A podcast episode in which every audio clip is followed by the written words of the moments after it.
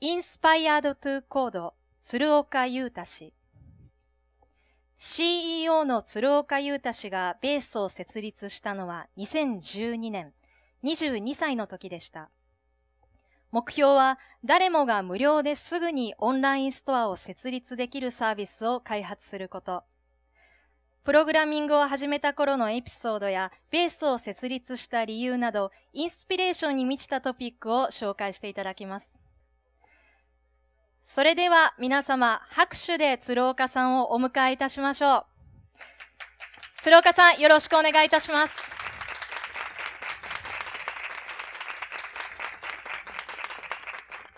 はい。えっ、ー、と、ベースの鶴岡と申します。えっ、ー、と、本日はよろしくお願いいたします。えっ、ー、と、僕は今東京のですね、えっ、と、渋谷の道玄坂というところで、えー、ベースというサービスをベース株式会社という会社で、え、運用しております。えー、現状だと今30人ちょっとぐらいの従業員で、えっ、ー、と、今創業が、昨日でちょうど創業2年。で、今日から、えー、3期目が始まっています。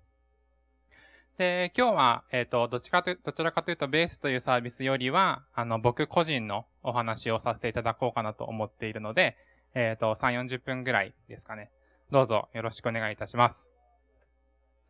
で、えっと、最初にちょっとすいません、細かいんですけど、えっと、ちょっとこの、この後は僕のメイン、僕がメインの話になるので、あんまりサービスの話はないので、ちょっとサクッとベースとはみたいなお話をさせていただきますと、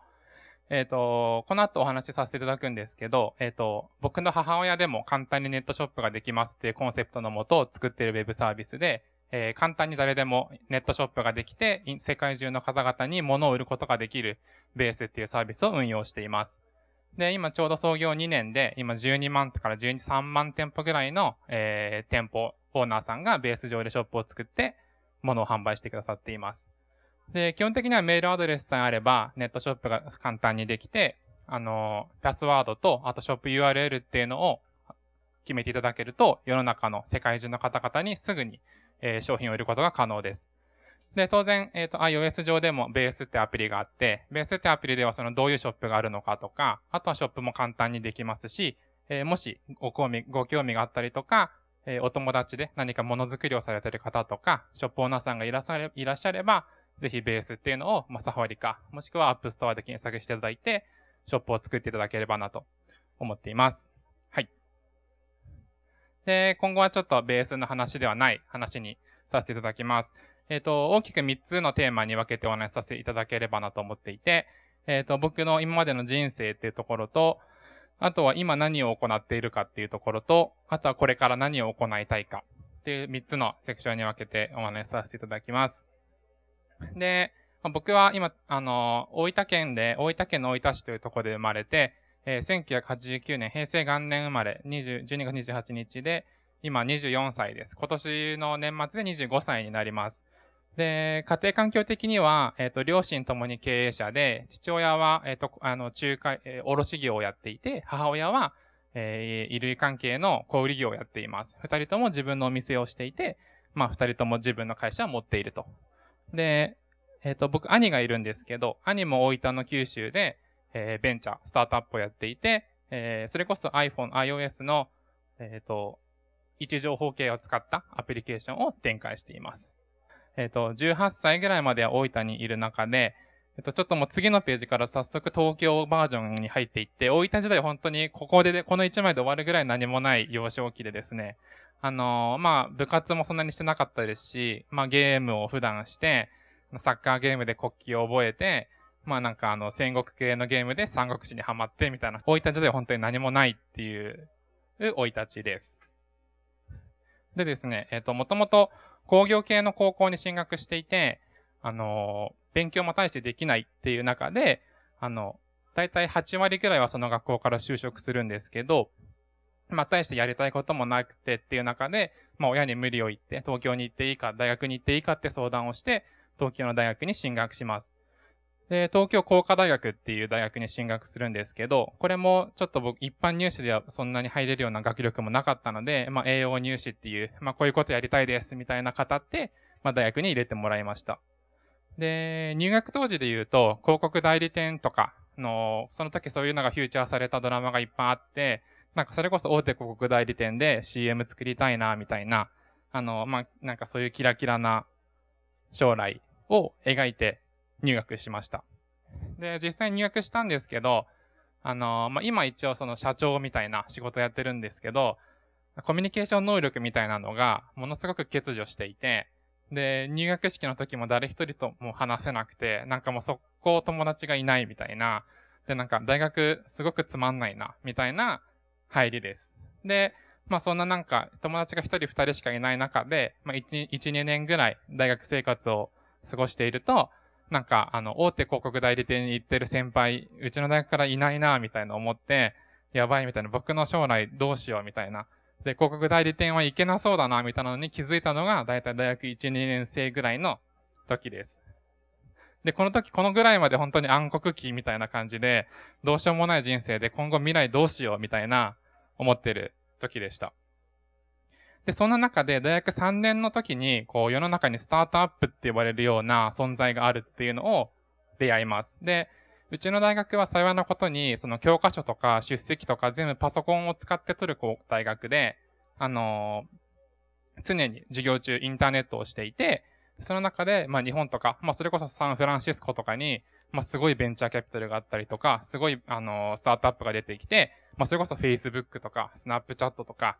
まあ日本だといろいろ、日本でもいろいろスタートアップが出てきてたんですけど、まあ、こういうのをやってみたいかも、みたいな思い出して、その時からなんかこうスタートアップっていうのに目覚めて、すごい楽しい、ここの、この世界すごい楽しい気がするな、みたいなのに気づいたのが、この時です。で、ここからだいたいスタートアップっていうのにのめり込んでいきます。で、まあ、あの、そのスタートアップって何ぞやって話なんですけど、あの、僕もちょっといまいち分かってない中で言ってるんですけど、アメリカにポール・グレアムっていうちょっと有名な投資家の方がいらっしゃって、まあ、その方が言うには、あの、急成長するためにデザインされた会社ですと。で、新しくできた IT 企業をスタートアップって呼ぶんじゃなくて、あの、急成長していて、急激に人々の生活を変える可能性があるサービスや、えー、をサービスを提供している会社をスタートアップと呼びますと。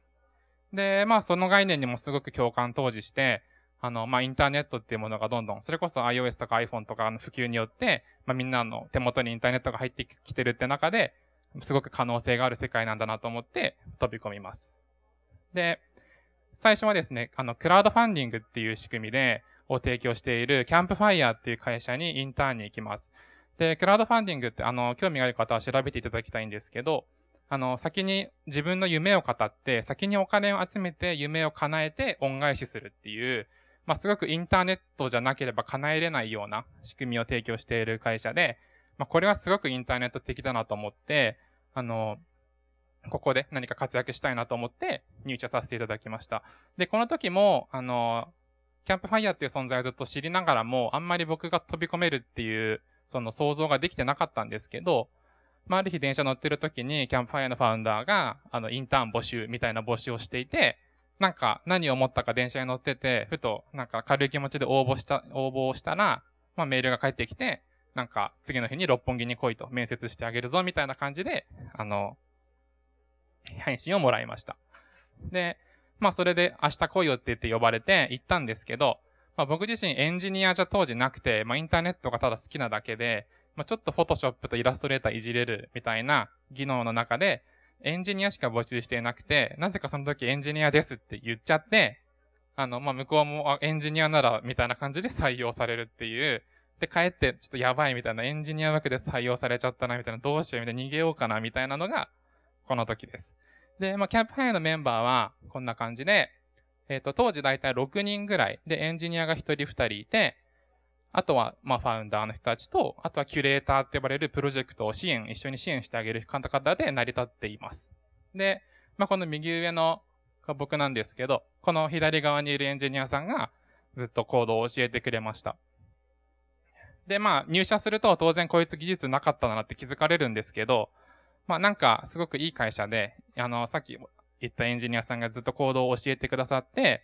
あの、まあ自分が機能を作れるようになります。で、この時に、こう自分が作った機能をユーザーさんがつく、使ってくれる。で、ユーザーさんの夢がどんどん、キャンプファイヤーなんで、どんどん夢が叶っていくっていう、その自分の作った機能によって、どの、誰かユーザーさんのこう、生活が変わっていくっていう体験を初めてします。で、これがその初めて僕が作った機能で、あの、この最新の活動報告っていう欄なんですけど、えー、キャンプファイヤーはこうプロジェクトごとに今何をやってますとか僕何を考えてますみたいな活動報告をするページがあって、で、これができるまでは、その各活動、各プロジェクトページに行かないと活動報告が見れなかったんですけど、まあそれがキャンプファイヤーのトップページにこう更新順に出るっていう、まあただそれだけの機能なんですけど、これができた時に、その今までその誰かの夢にベットしようかなみたいな方が気づけなかったプロジェクトに気づけるようになってきて、まあそれでこう今まであの関係がなかった人同士が出会っていくっていう場をあの提供できたかなと思っていて、まあこれはすごく僕が初めてユーザーさんの役に立てた瞬間で、初めてインターネットってこんなにこう簡単にあの、みんなの夢が叶っていったりとかするプラットフォームなんだっていう感心した出来事でした。この時からいよいよ本当に革新期に入って、インターネットめちゃくちゃすごいとか、こう iPhone やばいなみたいなのを思い出して、学校にいよいよ行かなくなって休学します、この時に。で、まあ、この、これがインターン時代なんですけど、今大学3年生まで大学に行って、そこからキャンプファイヤーに行ってるんですけど、あと週に、僕友達いなくて、めちゃくちゃ真面目に大学行ってたんで、あと週に1回1年間通えば、もう卒業できるくらいの単位だったんですけど、あの、学校に行かなくなっちゃいました。で、その代わり、その、キャンプファイヤーがある六本木、東京の六本木に毎日通うようになります。で、まあ、行けばだいたい18時間ぐらいプログラミングをして、あの、新しい機能を作ったり勉強しているという生活をずっと続けました。で、まあ、楽しいなと思いつつも、まあ、この時には、あの、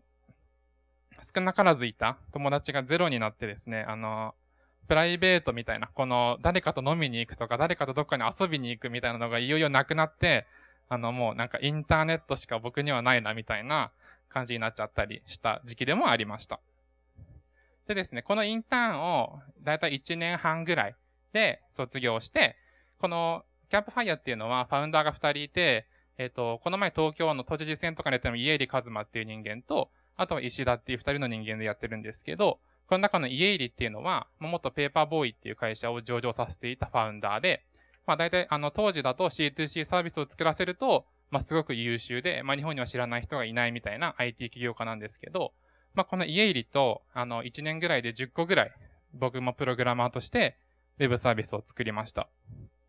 で、まあそれがこういうサービスで、あの、クラウドファンディングっていう仕組みを使って、まあ、あの、学校に行きたいんだけど、学費がないみたいな学生のために、あの、応援してあげませんかって意味で学費を集めるプロジェクトを作ったりとか、あとはこう、オレポンとかっていうのは、こう自分をクーポンにして、あの、1時間2000円で自分の技能を教えますっていうサービスを作ったりとか、あとはこう、顔面広告っていうのは、自分の顔面に、あの、広告を1日貼って、1日1万円であなたのサービスを広告しながら生活しますよっていうウェブサービス作ったりとか、まあ、結構こう、インターネットだからできるみたいな機能、サービスをずっと作り続けていました。で、まあ、そうしていくと、まあ、何個か、なんか今みたいな、こう、チャレンジングなサービスをずっと作ってたので、こう、大炎上する案件が2、3個あって、まあ、インターネットの怖さを知ったっていうのもこの時期で、中でもスタディギフトっていうサービスは、あの、スタディギフトって検索すると一般、一発目に炎上って出るレベルで炎上して、あの、さっきも言ったんですけど、大学に行きたいけど行けない方のために、クラウドファンディングっていう仕組みを利用して学費を集めるっていうサービスで、これ僕作った時めちゃくちゃすごいなと思って、こんなにいいサービス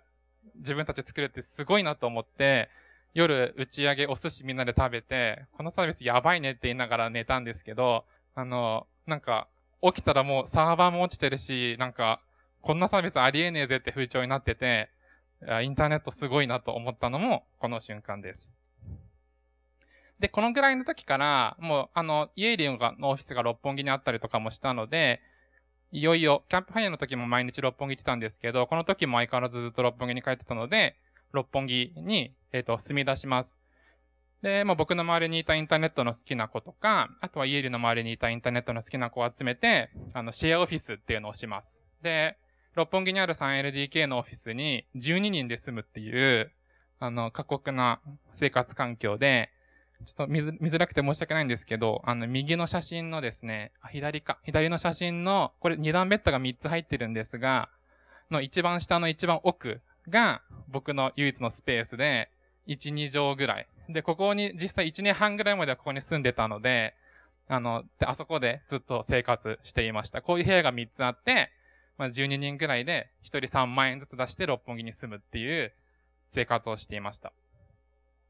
まあなんですけど、実際あそ、あそこのスペースにいると、いるのは、あの、夜中から朝方の寝るぐらい、寝る時ぐらいで、普段はリビングでこうやって、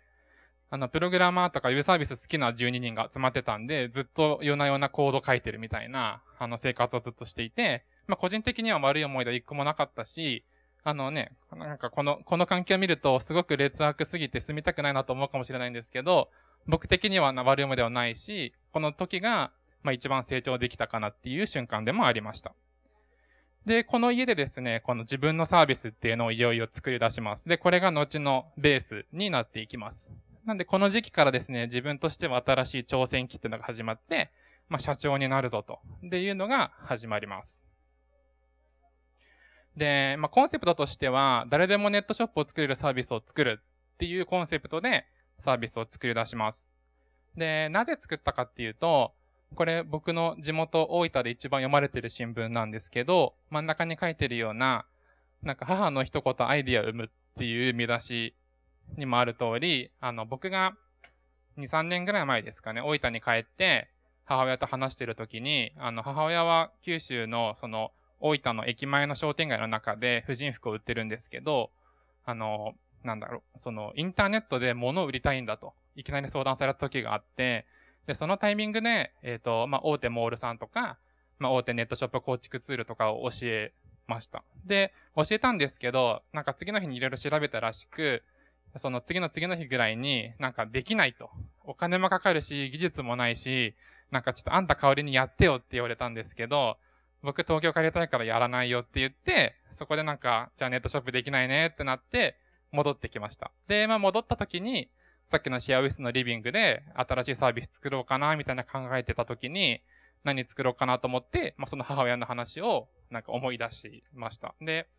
なんかその母親のために作ったみたいな、全然そういう綺麗な話では一切なくて、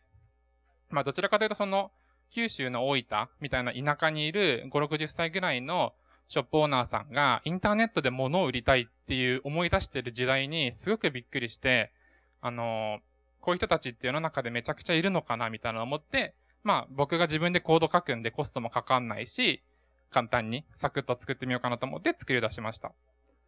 で、それ以外にも、まあそれこそ当時 iPhone がすごく爆発的に伸びてる時で、スマートフォンがどんどん普及していて、まあインターネットが、それまではやっぱりどちらかというと東京にいる僕らみたいな、こう IT リテラシーがちょっと高めな人とか、東京の人向けなサービスがインターネットで多かったんですけど、まあそれこそ僕の母親が iPhone を買ったりして、こう、田舎にいる主婦の方でも手元の中に iPhone が、iPhone じゃないや、インターネットが入ってきてるっていうので、まあすごくインターネット人口が増えているというのと、まあそうするとおのずと母親みたいにネットショップを開きたい人って増えるよねってなって、でもそういう人が増えると逆にお金がないとか、技術がないとか、時間がないとかっていう理由で、ネットショップ結局できなかったねみたいな人も増えるかなと思って、まあそういう人たち向けに作ろうってなったのが、まあ誰でもネットショップができるっていうコンセプトのもとのベースっていうサービスです。で、まあ作り出すとちょいちょいコード書いてると手伝わせてよみたいなことも言う仲間も出てきて、最初はですね、だいたいこう2、3人、3、4人ぐらいで、あの、リリースまでこぎつけます。で、まあ、大体3ヶ月ぐらいでコード書いてデザインしてリリースします。で、まあ今このトップページでベースっていうサービスを今からちょうど2年前にリリースしました。で、まあ興味があればベースってサファリとかで検索していただければと思うんですけど、始まります。で、えっ、ー、と、起業のタイミングはサービスを出した後で起業していて、えっ、ー、と、ベースを出した初日に1000店舗ぐらいネットショップができて、で、まあ、購入者も当然いて、で、いろんな個人情報を預かってきて、まあ、僕の個人名義でやってたんで、これはやばいってことで、法人化しました。で、最初のオフィスがこれで、あの、それこそ家入りが六本木に持ってたオフィスの片隅を6個席を借りて、えー、起業します。で、サービスも順調に伸びてですね、これも Yahoo のトップなんですけど、えの、あの、新手ネットショップ通販ベースの可能性っていうような、あの、トピックスに乗っけてもらって、これでもすごく、あの、アクセスもいっぱい来て、あの、サーバーも何回も落ちちゃうみたいな経験もこの時にしていて、この時にちょっといよいよもっと本気でやんないといけないなと思って、資金調達っていうのを行います。で、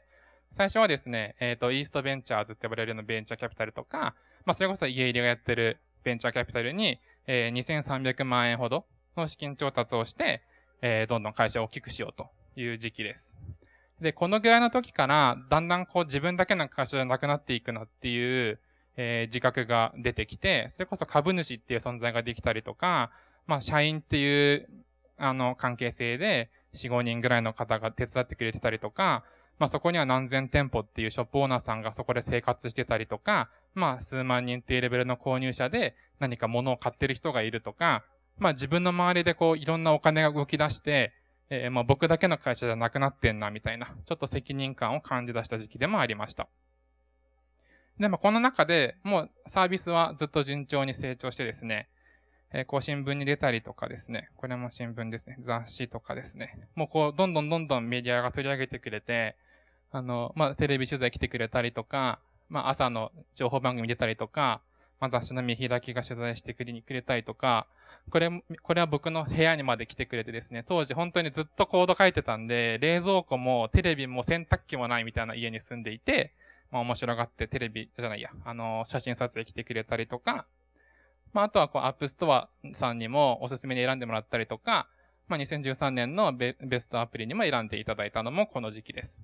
で、こうやってサービスがどんどん大きくなってくると、あの、それとは裏腹に自分の無力さみたいなのも、えー、気づける時代になってきて、あの、一人、僕一人じゃ結局何もできないんだなとか、仲間が増えるとできることが増えるんだなとか、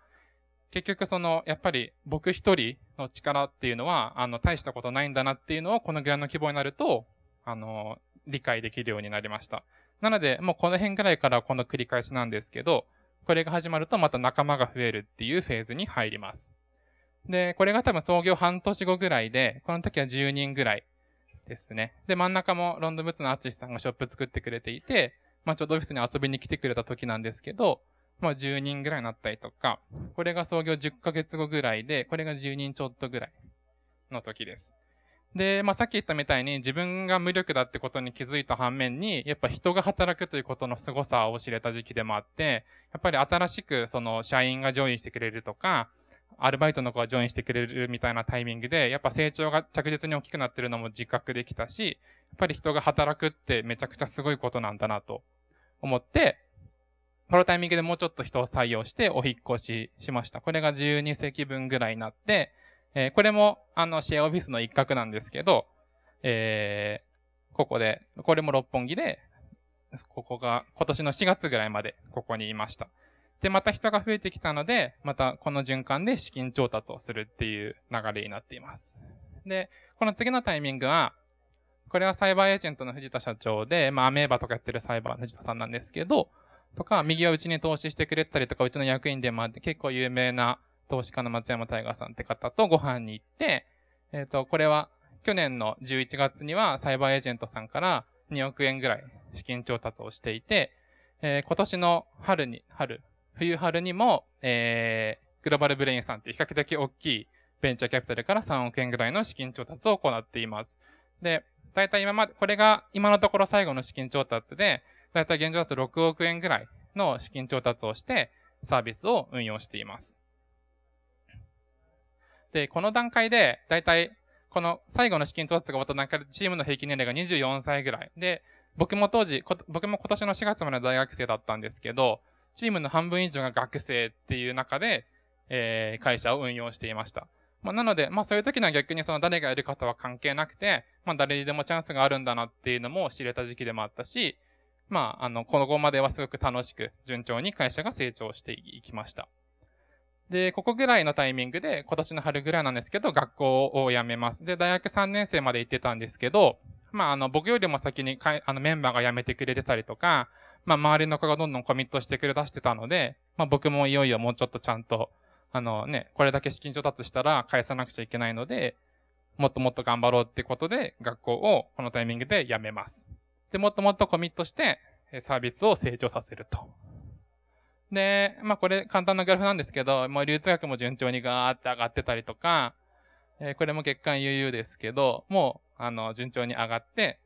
まあ、サービスがどんどん伸びていきます。で、まあ、大体こんな感じのネットショップができて、あの、これも大体ですね、5分もあればこういうネットショップができて、すぐに物が売れますと。で、こういうショップが広がってくると、また仲間が増えますと。で、えっ、と、これが最近一番直近のチーム写真で、これがエンジニア人でですね、えー、これがマーケ人ですね。で、カスタマーサポートとか、広報とかいて、まあ、ボードメンバー、役員とか、監査役とかっていうメンバーがこのくらいになっています。で、ベースは無料でネットショップが簡単に作れるっていうウェブサービスを写真で、完全無料で月額費用とか初期費用とかなく、まあ、おじいちゃんおばあちゃんまでネットショップが作れるようなウェブサービスです。で、これが今年の4月ぐらいから、あの、初めて、創業以来初めて、独立オフィスになって、えー、六本木から渋谷の道玄坂に引っ越してきていて、まあ、こういうオフィスを構えています。で、まあ、社内のメンバーもこの後出てくるんで、まあ、こんな感じの人たちが働いています。あの時代にびっくりしたっていうか、まあ、そういうのがあって、そういう人たち向けにサービス作ってみようかな、みたいなのが最初のきっかけです。基本的なところは、うちの母親みたいな、そのインターネットもあんまりわからない人たち向けの、やっぱネットサービスでありたいっていうか、誰でも簡単にできますっていうところは一番の今後のまあ、軸としてはずっとあるかなとは思っています。サービスの性質的にはすごくシンプル。シンプルで今後もやっていくんですけど、そのシンプルさを損なわないような、えっ、ー、と、開発ってところは、すごく考えてやっています。っぱりいかにあの、その使う人の立場に立って、やっぱりあの、使いやすく、かつ使っていてテンションが上がる、ワクワクするような、やっぱりあの、プロダクト、ものを作れるかどうか、っていったところは、すごいあの、意識するようにはみんなしていると思います。ベースのそのサービスの一番根本にある、まあ、もっとあの、ネットショップを簡単に作れるっていったところに通じる部分だと思うんですけど、まあ、そのインターネットのハードルをどれだけ下げられるかっていったところは、はい、意識している部分ですね。一番最後に使ってくれてるユーザーさんのことを考えれるっていうところだけは、ずっと残していかないといけないなっていうのはありますね。よく鶴岡さんが言ってるのは、楽しく働いてほしいみたいなことをすごいよく言っていて、働くのが苦痛だと思ったことなくて、この会社にいて。仕事は辛いものっていう固定観念があんまりみんなないのかなっていう感じはしていて、仕事してる間も人生の一部だと思っていて、そういう意識がみんなにあるので、なんか仕事でいいことがあったら、すごく心から喜べるような環境です。ウェブって、それまでのその、IT と言われる情報処理みたいなところとは違って、もっとその、人の生活に密接になっていて、人にすごく影響を与えられて、便利、利便性も高くて、まあ、社会的な価値も高いし、すごく面白い仕事だと思いますので、そのウェブ業界みたいなところに来るときには、やっぱりその自分がそういったそのすごい面白いワクワクできる仕事に関われるんだっていうのを実感できる会社にぜひ選んでほしいなって思います。まあ、我々で言うとやっぱり EC の環境を提供して、えー、いろんな人のその日常の経済活動みたいなのをどう支えるかっていうような、まあ、仕事だと思いますので、そういった部分が楽しければベースに来てほしいし、えー、ゲームが好きだったら別の会社があるだろうしとか、まあ、そういったのをぜひ意識してもらえるといいなと思います。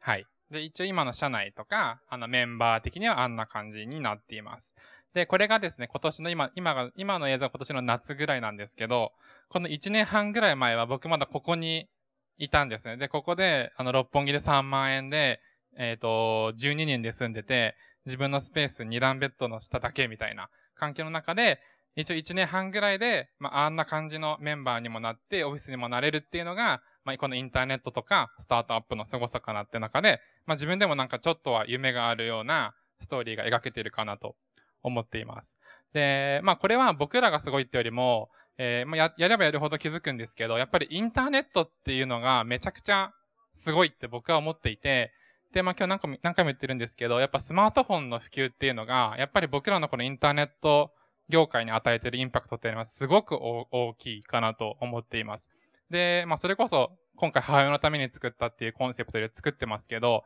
やっぱり母親が最先端のウェブサービスを使える時代っていうのは、まあこれ以上ないきっかけかなと思っているし、まあ今年来年ぐらいでは、まあこの旨味っていうのまだあの体験できるデベロッパーとしては、ここを、これをこう食べない手はないみたいな、すごくいい時代に、僕はその一番22、3歳っていう、あの、勉強できる、あの、年代の時に飛び込めたのは、すごく恵まれてたなと思っていて、まあ、インターネットはすごいし、楽しいし、素晴らしいっていうのは、やっぱりこの1、2年で感じれた、まあ、大きいファクターかなと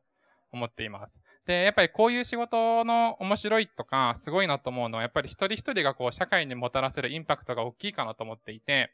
で、それこそ僕の場合は、最初に母親のために作ったこのウェブサービスが、現状だと13万人がショップオーナーとして使ってくれていて、そこには数百万人という購入者がいて、まあ、あらゆる方々の、あの、生活の、に少しは役に立ててるかなと思っていて、やっぱりそういう意味では多くの人々に喜んでもらえるっていうのは、インターネットならではの、えー、可能性かなと思っています。で、やっぱりこの自分でサービスを立ち上げるとか、自分でこうコードを書いてアプリケーションを作るとか、こう自分で会社を作るとか、ちっちゃい会社にジョインすると、やっぱりユーザーさんとの距離がすごく近い。で、やっぱり僕らもこういうことやってると、お前らのサービスいけてねえよとか、こういうとこダメだよみたいなことすごく言われて、まあ悲しい時もあるんですけど、まあそれを言われることがすごく恵まれてるかなと思うし、まあ大企業とかに入っちゃうとそういうのをね、ユーザーから直に聞けないかなと思ってるので、まあそういうのを体験できてるっていうのは、やっぱり僕が働いてるとか、世の中のために何かするみたいな観点から見ると、すごく大事なことかなと思っています。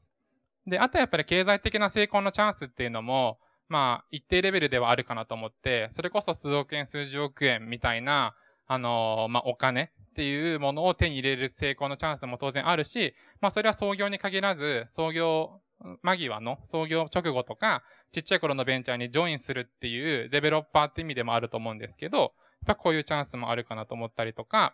あとやっぱ働き方が自由って意味では、うちの場合は創業の時はだいたい2時出社とか、で夜中の5時までコード書くみたいな、まあ本当に自分がやるかやらないかみたいなので、会社の成長が決まってくるって意味では、まあ比較的いい、わかりやすい、その他人に影響を受けづらいって意味では、すごくいい環境かなと思っているものの、やっぱりでもそれ相応のリスクはちゃんと、あの、分かっとかないといけないっていうので、その、まあ、創業1、2年ぐらいで数億円ぐらいお金集めれるっていうのは、まあ、僕はすごく運が良かったし、人に恵まれてたので、まあ、たまたまできてますけど、やっぱりこういうことをできる会社っていうのは、ほんの一握りしかいなかったりとか、もっと上に行くと IPO しますとか、やっぱりそういう、そうなってくるスタートアップっていうのは本当に一握り中の一握りなので、まあ、必ずそうはなれないけども、まあ、チャレンジする価値はあるかなと僕は思っていて、まあでもそれやるときにはやっぱりそれ相応のリスクがあるっていうのも分かっとかないといけないかなとは思っています。で、これからやりたいことに関してなんですけども、やっぱりこういうことをやっていると果てしなく夢大きくなるなと思って、あの、最初はそれこそ母のためにネットショップが簡単に作れるウェブサービスを作るっていうコンセプトでやってますけど、まあ最近ではですね、このインターネット上における銀行的な存在になりたいなと思っていて、で、まあ経済活動の拠点になるって呼んでるんですけど、で、まあ、その拠点になるっていうのは最初から描いてる構想で、まあ、この拠点っていうところからベースっていう名前を取ってるんですけど、あの、まあ、インターネットでもっと誰でも簡単に商売ができたりとか、お金稼ぎができたりとか、物を変えたりとか、そういう意味でこう、あらゆる人が経済活動を行う拠点に僕はなりたいなと思っています。で、まあ何よりも、あのー、本当に今まで以上に、あのー、もっともっと多くの人がインターネットに今後来ます。で、えー、それこそ僕のおじいちゃんとかおばあちゃんのレベルまで多分おそらくこの iPhone とかスマートフォンの普及で、ね、インターネットに触れるだろうし、それだけじゃなくて多分この世にある車も全部インターネットにつながるし、えー、もしかするとその牛とか豚とか鳥とかそういう次元までインターネットにつながるかもしれないし、冷蔵庫とかベッドとかクーラーとか全部インターネットにつながってくるので、このインターネットの可能性みたいなのは、うん、すごくあるなと思っています。なので僕はですね、そのインターネット上において、まあ、ビジネスを行う環境だったりとか、価値を交換する環境とか、まあ、お金を使う環境っていうのを最適化するっていうのが、えー、僕とベース社としてのミッションで、まあ、今後の人生をかけて叶えたい、あのー、夢かなと思って、ここに向かって今、日々みんなで開発して、サービスを、えー、磨き続けているということです。で、なんか僕はやっぱりここまでやってきて思ったのは、やっぱりいい人と出会うっていうのと、いい仲間と出会うっていうのは、えー、人生においてやっぱりすごく大事な、あのー、ことかなと思って、やっぱりこう人が全てだなと思いました。で、僕の場合やっぱりその、このスタートアップ業界に入れてくれたキャンプファイヤーとかのファウンダーがきっかけだったかもしれないし、投資をしてくれた投資家さんがきっかけだったかもしれないし、それこそ母親がきっかけだったかもしれないし、一緒に12人で住んでた12人の仲間がきっかけだったかもしれないし、まあ、何がきっかけかわかんないって中で、あの、本当に何気ないきっかけからチャンスをつかめる。で、まあそのチャンスを、ちょっとでも心躍るようなことがあったら、それを、えっ、ー、と、掴んで離さないというのが、あの、まあ大事かなと思っています。なんで、まあ、あの、こういうキャンプファイの仲間とか、やっぱりこうこういうとこでコードを書いてて、えー、サービスを一緒に作れた、みたいな日々は、僕の人生にとってはやっぱりなくちゃならないものだったし、まあこういうちっちゃい環境で生活してたみたいなのも、多分今後も僕も忘れちゃいけないなと思ってるし、えー、大事なことだったなと思っています。で、まあ、この行動を学ぼう世界を変えようっていうのは、まあ、今回、今、今、アップルさんがやってるキャンペーンの LP ページに書いてる言葉で、ちょっとすごくいいなと思ったので、最後のあの資料として使わせてもらったんですけど、やっぱり今、行動は誰でも書けます。で、それこそアップルが、アップルさんが提示してくれてる言語もすごく簡単だし、HTML とかもすごく簡単で、で、今今このインターネットっていう可能性において、これを活かさない手はやっぱりないかなと思っています。で、やっぱり行動を学んで、どんどん行動を書いて、で、まあ、どんどん世界を変えていくと。で、多くの人たちに役立っていくっていうのは、えー、この上ない、えー、出来事かなと思って、ちょっと最後、あのー、僭越ながらこれを、あの、締めの言葉とさせていただきました。はい。以上です。ありがとうございました。それでは、質疑応答に入りたいと思います。今、大学3回生なんですけど、大学生もインターンでいらっしゃるみたいなんですけど、彼女たちは、あ、大阪では改正って言うんですけど、はい、学年のこと。何年生ぐらいなのか、ちょっと気になって。えっ、ー、と、現状いるのは3年生と4年生が多いかなっていうのと、で、当然、えっ、ー、と、ベースも最初創業メンバー、あの、一人目二人目みたいなメンバーは、それこそ関西の立命館にいてくれたエンジニアさんで、で、二人、あの、まあ、お友達同士だったんですけど、二人で学級、学校を休学してベースに来てくれて、で、そこから結局去年辞めちゃったんですけど、まあ、っていうメンバーもいたりとか、まあ、当然大学行きながら手伝ってくれてるメンバーもいるんですけど、まあ、でも3、4年生ぐらいがメインかなっていう。今、私がちょうど3年生なんですけど、去年ちょうどウェブ、ウェブ始めて、で、この1年大阪にいたらすごいなんか東京楽しそうと思って、来年から東京行きたいなと思ってるんですけど、はい。でも東京は来た方がいいかなと僕は思っていて、あのー、やっぱり、ね、それこそサンフランシスコに行くのが一番いいと思うんですけど、東京に行く、インターネットするならやっぱり東京に来るっていうのが、僕は大前提かなとは思っています。ぜひ、ベースに。ありがとうございました。はい、あ、非常に面白い話ありがとうございました。僕がちょっと気になったのはですね、その、なんか、1年半前まで六本木にその十、十何人で住まれてたっていうお話聞いたときですけど、まあ、あの、非常にこう、努力されて、すごい立派に、こう、なんつうかな、成功されたっていうのはわかるんですけど、その時に一緒に、こう、住んでた人たちっていうのは、まあ、やっぱりこれ、これって非常にリスクのある、まあ、世界だと思いますんで、はい、その人たちも、がどうなったのかという。まあ、どれぐらいその。えー、そうですね。あの、まあ、全員がそうなるとやっぱ限らないですね。実際に4人、3、4人ぐらいは今ベースの中で働いてもらってるメンバーもいるし、で、まあ、なんか、あの、まあ、インターネットに限らず、結構夢を追ってるか、あの、メンバーが多かったんで、それこそチベットに写真を撮りに行ってる女の子もいれば、なんか大学の教授になりたいですって言って、もう一回大学に戻ったやつもいるし、っていうのは、まあ、いい側のストーリーで、まあ、当然、あの、最近顔見ないな、みたいなやつもいます。けど、まあ、比較的みんなインターネット上に現状は残ってたりします。まあ、よくまだ1年半ですもんね。そうです。まあ、はい。5年後はちょっとわかんないんですけど。はい。ありがとうございました。はい。えー、鶴岡さんが思う、今来てるっていうか、これからこれは成長するぞって思うものは何ですか？やっぱりいろんなものがインターネットにつながってくるって中で、まあそれをどう制御していくかなと思っていて、例えばまあ雨を降ってたら30分早くなる目覚ましを作るとかでもいいかもしれないし、やっぱりそんな感じで、あのー、いろんなところにインターネットが入ってくるので、まあそれをどう制御するかっていうところが、まあこれから面白いとこかなっていうのと、個人的にはやっぱり金融側、その、えー、現状だとね、やっぱり銀行っていうのが人々のお金の支えになってると思うんですけど、まあこれがインターネットができてどう変わってくるかってところで、アメリカとかではフィンテックって呼ばれて、まあ金融系のテックビジネスがどんどん流行ってきているし、まあ日本だとだいたい1、2年ぐらい遅れてトレンドが入ってくるんで、多分来年再来年ぐらいのベンチャーのトレンドっていうのは、まあそのあらゆるところにインターネットが入ってくる IoT とか、まああとはそのフィンテックって呼ばれるような金融系のテック、えー、事業っていうのが僕は好きかなとは思います。はい。